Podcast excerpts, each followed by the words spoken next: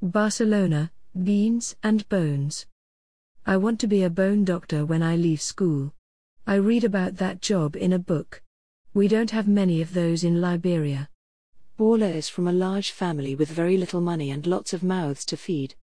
He used to skip school because of hunger, but thanks to Mary's meals this bright spark now has big plans for the future, and he's determined not to let anything stand in his way. Bawler said, "If you are not educated, you will be a failure.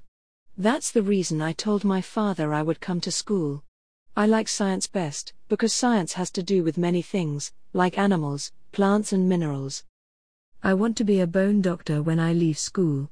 I read about that job in a book. We don't have many of those in Liberia. After school, Bawler helps his dad grow cassava on the family's tiny patch of farmland. Some they eat, the rest they sell to earn a little money. There is rarely enough food to eat at home, so Bawler really looks forward to the Mary's meals he receives at recess. He told us, "Food is important. Before, the schools were empty. I didn't come to school. Now we eat Mary's meals every day and more people are coming. It's really delicious. I love the rice and beans best. Most days, I don't eat breakfast. We get Mary's meals at about ten a.m. when I feel so hungry I can barely study. After eating, I feel active." The nutritious meal not only helps Bawler concentrate in class, it also gives him plenty of energy to play football with his best friend Zina. He said, "We don't have a team, we just practice among ourselves. I play number nine, striker.